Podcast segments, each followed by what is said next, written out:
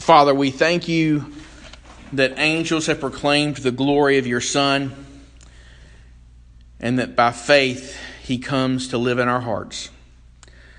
We thank you, Father, that you forgive all who repent and believe of their sins.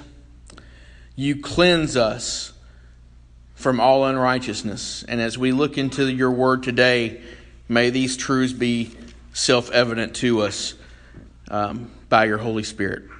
We ask this in Jesus' name. Amen. Beloved, take your copy of God's Word and join me in Luke 17 as we get back to fulfilling Luke's purpose for writing this book, which is that the lover of God, which hopefully we all love God, uh, that the lover of God might know the exact truth about the things we've been taught. We see that in chapter 1. And those truths are specifically about Jesus he is the focus of this book. He is the focus of history. He is the focus of all eternity. We're going to read verses 11 through 19 this morning, which tell us about another interesting occurrence in the life and ministry of Christ. This is what it says.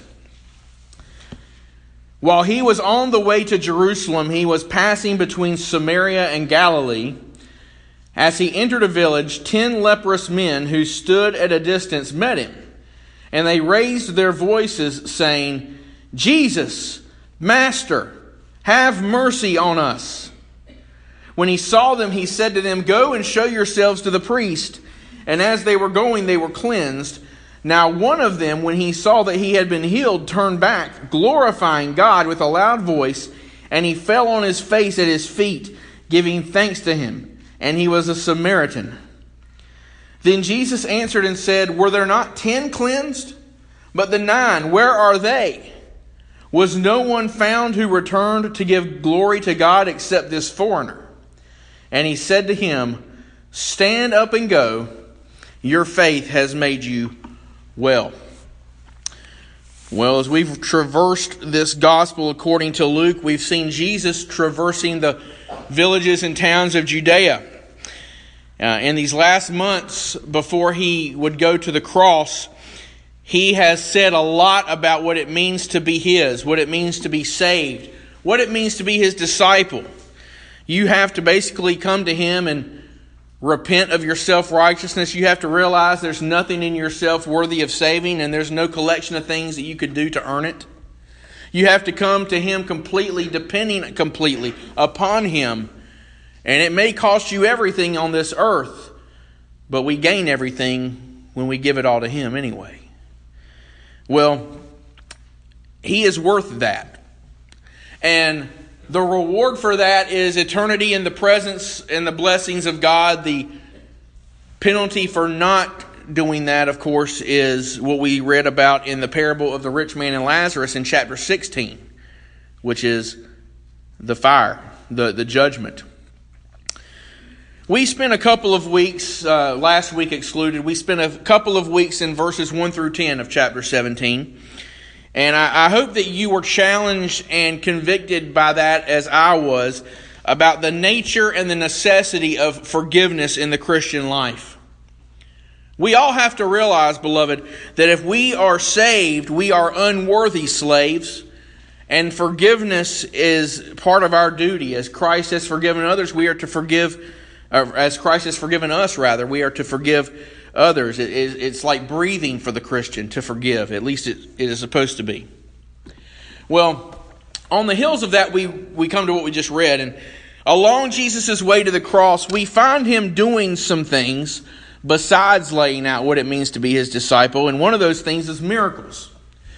We see him performing miracles. So far, he has performed three, and, and this is the fourth on this road to Jerusalem that Luke is recording. Now, he probably did very many more. Uh, John, the end of John tells us that the whole world could not be filled if we were to write down everything Jesus did while he was on this earth. But uh, we've focused on three, now four miracles that Jesus did. And the purpose of those miracles was when, when, when you take into consideration what Jesus demands of you to be his disciple it is reassuring to us to know that the one making the demand is God Himself. And he is showing these miracles, he's performing these miracles, not only for their impact on the individuals being healed or whatever, but to show those around that he is God and we are to trust in him and his word is true. And in this trip to Jerusalem, going through all these towns, we've seen him cast a demon out of a man who couldn't speak. That's in Luke 11. In Luke 13, he there was a spirit in a woman who had been sick for 18 years. We saw that some months ago. And in Luke 14, he healed a man on the Sabbath, and that provoked a lot of controversy, as you might recall. And now, back in, in 17, we find Jesus on the way to Jerusalem. And this time, there's a, an added detail passing between Samaria and Galilee. Now, that, when we read this in isolation may not mean a whole lot to us, but when we put the four Gospels together and we are able to more completely construct where Jesus was, when was he there, it's very interesting that that detail reveals to us this was very near the end of Jesus' ministry. In fact, if we turn a page or two in our Bible, we're going to see the triumphal entry and then the, the last week upon this earth of Christ. But here he is very much toward the end of his ministry and probably after he raised Lazarus from the dead. And we read about that in John 11. So we're getting toward the end.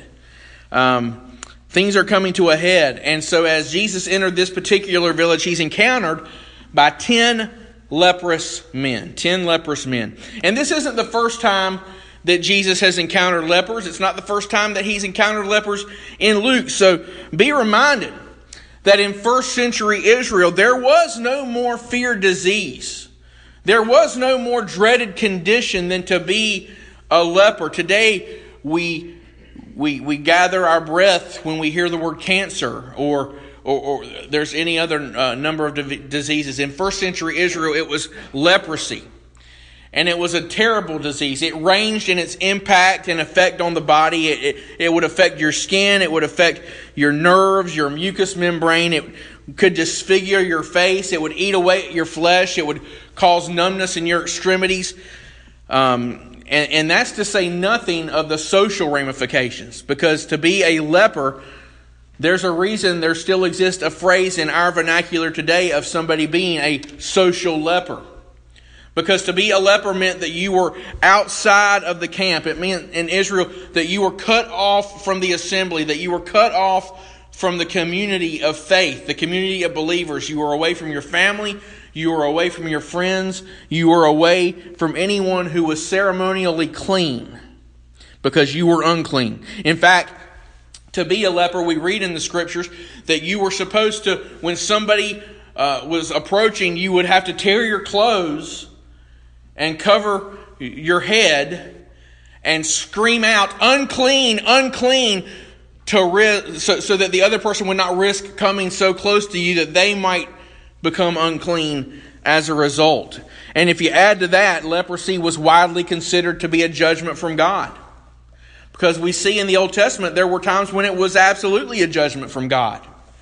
In 2 Kings, there's a prophet by the name of Elisha. He was uh, he was served by a man named Gehazi.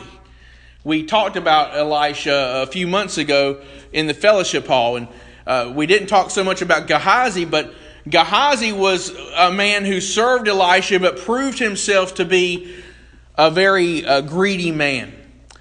And so there came about a point in time where God judged him for his greed. And how did he judge him? With leprosy. Later on in Scripture, in 2 Chronicles 26, there's a, a king by the name of Uzziah. This is after the northern kingdom was defeated and Judah is left. And Uzziah was one of those very few kings that it said was a good king. But sometimes even the kings listed as good in Scripture acted very unfaithfully. And there came about a point in time in 2 Chronicles 26 where Uzziah was the king and he went into the temple and he burned incense. Now, the problem with that is he's a king and he was doing the job of a priest and he was not supposed to do that. And how did God judge him? He was a leper until the day of his death. The king was a leper. Maybe that's why the 19th century English pastor J.C. Ryle, and, and beloved, if you ever want to buy books on Scripture and the Christian life, there are very few people I'd recommend before J.C. Ryle. He was right when he wrote, It is difficult to imagine a condition more miserable than leprosy. So as Jesus entered this village, ten leprous men stood at a distance and raised their voices, Jesus, Master, have mercy on us. Jesus, Master, have mercy on us. And of course, we're familiar with the name Jesus. Yeshua is probably what he would have said in, in the Hebrew. It is the name God saves. But the word master is an interesting word. There's a Greek word you may have heard before, kurios. And it's often translated master in the New Testament. It also happens to be translated Lord many times in the New Testament. When we talk about Jesus as Lord, when we read that in the New Testament, more times than not, you're going to find some variation of that word, kurios. So it refers to Jesus many times, but it also refers to anyone who could be an earthly master. Jesus himself uses the word kurios when talking about people who may be earthly masters. Even in parables, we see that. But here, Luke uses a different word. He uses a word for master, epista, epistates, if I can get that out. Epistates, not kurios. And it's a word that's only used in Luke. And it's a word that Luke only uses about Jesus himself. Because Jesus is a different kind of master. That word in the Greek, Lord, can refer to kind of any earthly master. Epistates refers to someone who is chief, someone who is a commander, someone who has very significant authority and power. And so to use this word in crying out to Jesus shows they knew of his power. These lepers knew of Jesus' power. They would have heard what he has done for other people. This was one, after all, we're getting toward the end of Jesus' ministry here. His name is not under the surface. People widely know his name by now. This is a man who, traveling around Israel for three or three and a half years, something around that time, had practically eradicated disease from much of Israel. Wherever he went, he was always healing people. And so they knew Jesus had the power to heal them and have mercy. Have mercy on us. They knew that they were not worthy to be relieved of their condition. Mercy, when we're talking about God, we're talking about God not giving us what we do deserve. And what do we all deserve, beloved? We all deserve eternity in the lake of fire. All have sinned and fall short of the glory of God. God is holy, holy, holy, and none of us comes close to that. We all fall short. We all sin. And so we're all worthy of punishment, but God gives us mercy to all he saves. God spares us the punishment because Jesus, who here is on the long road to that cross, was the punishment for our peace, is, is how Isaiah puts it. The lepers didn't understand all of that yet, of course, but they recognized Jesus was the only one who could help them. So have mercy on us, they said. They had an incurable disease, a hopeless condition, constant hopelessness. So this was a cry out to God for this Old Testament concept of hesed, this Hebrew word that we see in the Old Testament, grace, mercy, loving kindness. That's what they were crying out for. And, and that only came from, from Yahweh. It only came really from God Himself. And it got Jesus' attention. He saw them and he, he doesn't lay hands on them like he does some other times. We actually, in Luke 5, he heals a leper, cleanses a leper, and he, he lays his hand on him. He doesn't do that here because the power is not in him touching somebody. The power is through his word. And he says, Be healed, go and show yourselves to the priest. Now, why did he say that? He said that because in the Old Testament law, that's what the law, that's what the law of Moses required. Leviticus 14, 13 and 14 deal a lot with leprosy, and, and the leper, when cleansed, was to go to the priest so he could be pronounced cleansed, so that he could rejoin the community. But Jesus, our great high priest, here says, Go and show yourselves to the priest. Why would he do that? First, so that they could show their obedience, both to the law of Moses and to him? would they do what he told them to do? That's one reason he said this. But second, they would go to the priest as a testimony of Jesus' power. They would go to these priests who at the time were rejecting Jesus, and they would have to, when they saw these cleansed lepers, have to say, Yes, you're cleansed. He cleansed you. They would have to validate Jesus' power. So they would become reluctant witnesses to Jesus' deity, because who can do that but God? Look at verse 14 then. And as they were going, they were cleansed. You know, today on our, our, on our religious broadcasting, we sometimes see these healing services and, and stuff. I want to caution you a great deal against buying into a lot of that. What we see in Jesus is not some taking off of his jacket and waving it around. We don't see him putting out his hand and people falling to the floor. We don't see uh, special effects, no incantations, no dramatic displays, just these lepers walking to the priest and a sudden and whole cleansing. A sudden and complete removal of any trace of this disease which had plagued and infected and probably disfigured many of their bodies. So they went to the priest, but one of them, as he was going, so he was obeying Jesus, but he stops because as he was going, he sees that Jesus is the one who has healed him and so as he walks, look at verse 15 again, turned back, glorifying God with a loud voice, and he fell on his face at his feet, giving thanks to him. There were ten leprous men who had cried out for mercy. And all of them had obeyed in that they had started on their way to the priest. And they all no doubt realized on the way to the priest that they'd been healed. But at this point, they stop acting as a unit because only one of them turns back. Only one. Only one of them gets it. Only one of them comprehends what has been done to him. Only one recognizes he has just been in the presence of God incarnate and he wants more. He wants more at this point than the physical healing he's already received.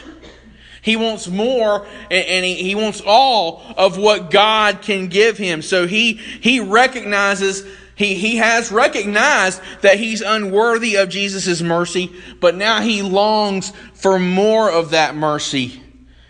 And on the heels of a, a section of scripture in which we have just been talking about Christian forgiveness, this one former leper understands he needs more than clean skin, he needs a clean heart.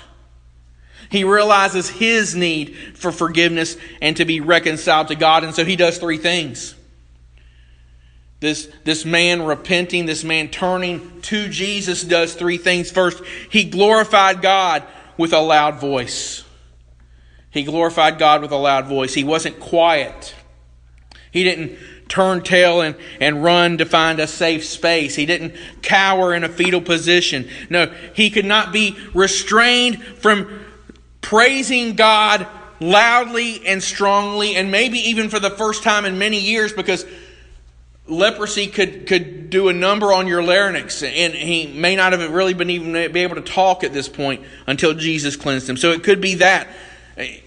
Leprosy had wreaked havoc on his life, and now he wanted to just bust out in praise. We are told to come boldly to the throne of grace he was coming to where grace had just been extended him. Now, this isn't the Bible telling you you have to scream for Jesus. Okay? But we are told you are the light of the world.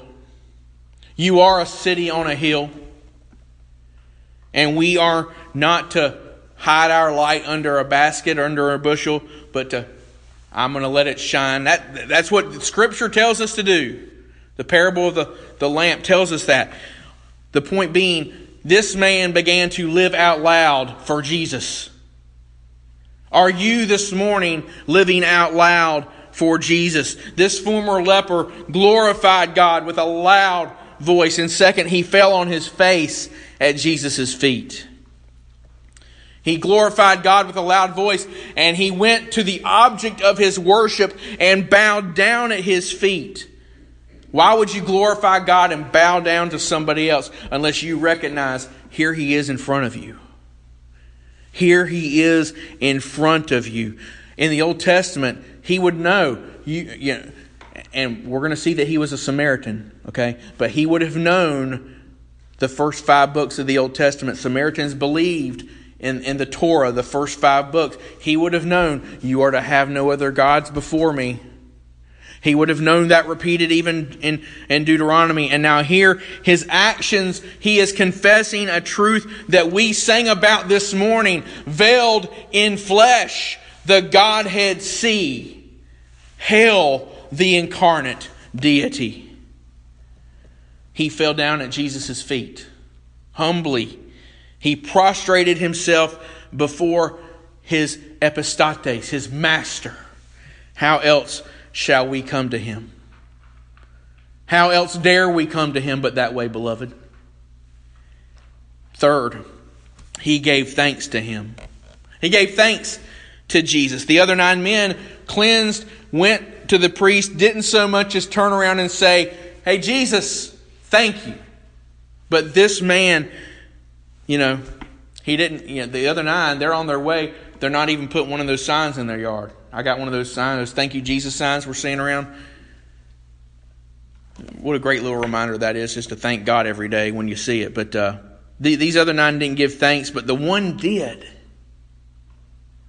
First Thessalonians 5.18 says, very simply, these words are not hard to understand. In everything, give thanks, for this is God's will for you in Christ Jesus. You know, there are some things we struggle. What's the will of God for my life? There's one thing we should never struggle with the will of God for our life. In everything, give thanks. It says it just like that. A heart saved by the grace of God cannot help but thank God when it is properly understanding that grace. How thankful are we today, beloved? We've just come off of Thanksgiving. But Thanksgiving is something we are to do all the time. The wonder of our salvation and what God has wrought in us should just drive us to thank Him nonstop. In our thoughts, in our words, in our actions, our motivations for everything we do ought to be out of thankfulness to God for what He's done through His Son, Jesus Christ. Three things this leper did and he was a Samaritan. I did mention that. He was a Samaritan.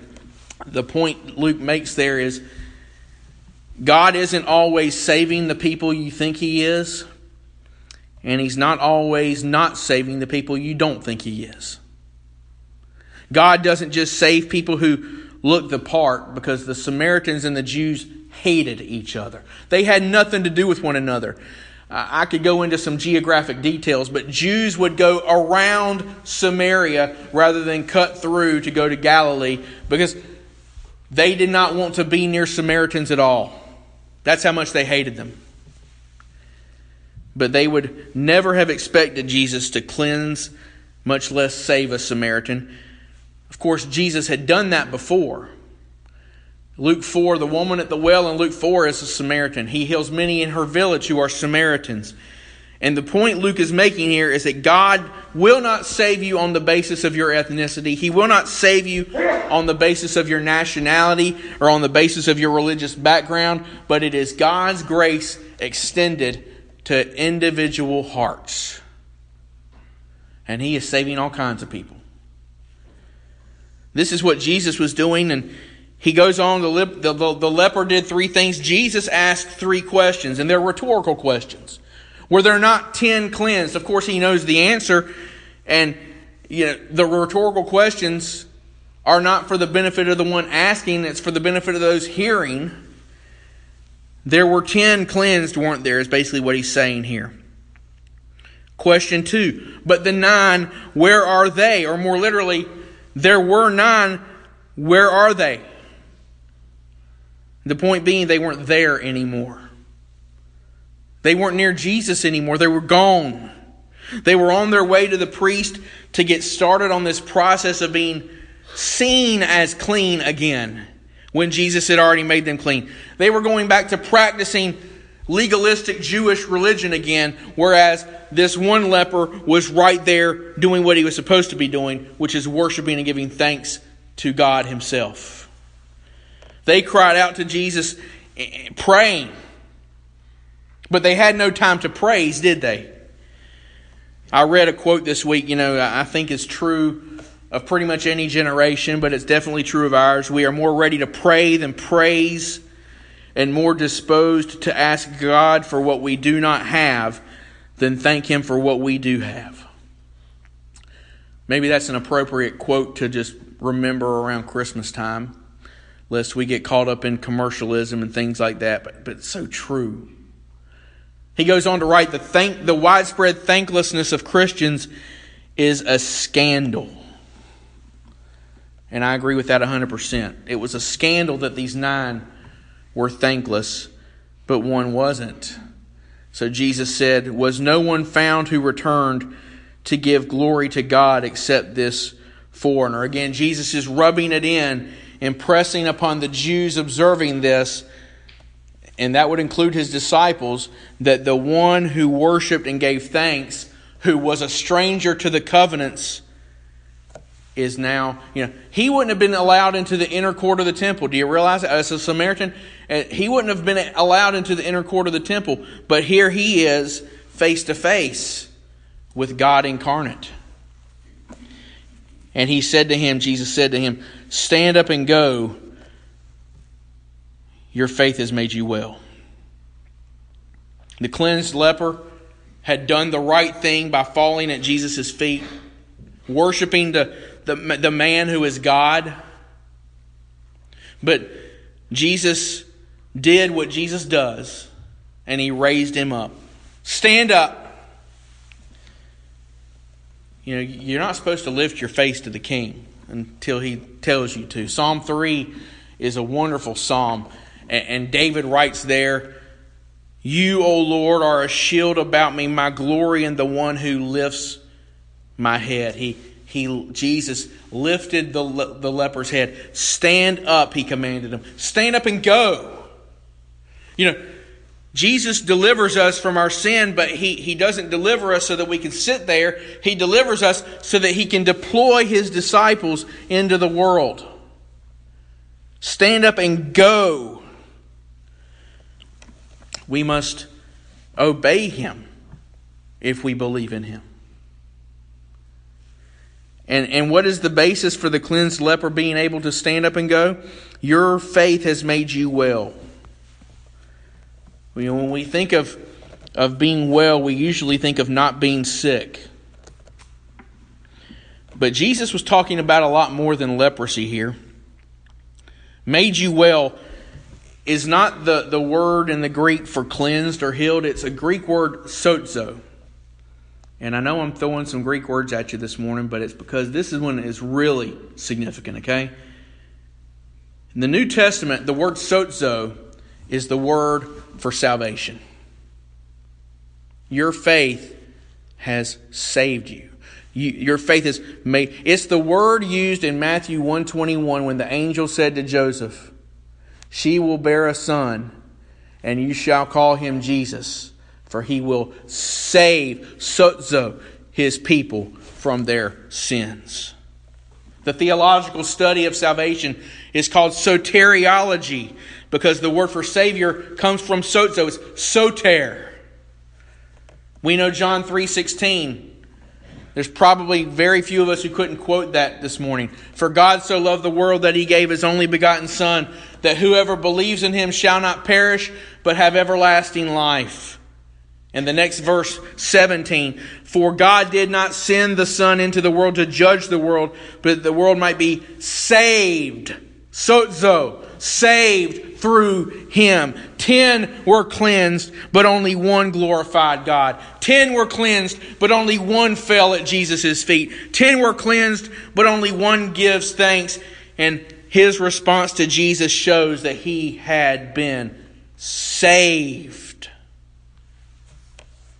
Those other nine you could say they represent unbelieving Israel, and they did. But they also represent anyone and everyone who might be a Christian in name only. May anyone and everyone who has mere superficial interest in Christ, who, who claims the label without following the Savior. The nine were interested only in what they could get from Jesus, but they weren't going to humble themselves. They weren't going to prostrate themselves before Him. They weren't going to acknowledge Him as God. They weren't going to worship Him. They might be content with common grace. What is common grace? Common grace, God shines the, the sun. God gives the rain upon the just and the unjust. The, both the righteous and sinners enjoy so many benefits of God. You have air to breathe. That's common grace. You'll have food to eat today. That's common grace. But they were just interested in common grace. They weren't interested in saving grace. They didn't feel the need to be made well. The Samaritan did. The one who wasn't supposed to be saved did. And he was. And today, beloved, you can either be content with common grace or you can realize your need to be made well. One of those will put you in the presence of God and the blessings of God for eternity, and the other one will put you in hell. Many people, you know, it, it, it's one thing to say Jesus is master. Many people will say he's master. Many people, Jesus himself says, Why do you call me Lord, Lord, and not do the things that I say? Uh, that's Luke. We saw that in Luke 6 46. It's one thing to say he's master, it's quite another to embrace him as master. And only if you embrace Jesus as master will he be your soter, your Savior. May we come to Jesus this morning and be made well. Father, just as you've raised your Son, from the dead, never to die again. I pray this morning you might, through your Son, compel repentant sinners to stand and go and make us well by faith. Help us realize, Father, we all have a need. We are all spiritually lepers, disfigured by sin, and it's incurable, it's hopeless, and we can do nothing about it apart from your grace. We thank you in this Christmas season that you sent your Son to be our epistates, to be our master, to be our soter, our Savior. So cause us to turn back and glorify you and worship you and live lives which give thanks to your name because this is your will for all who are in Christ Jesus. And we do ask this in his name. Amen.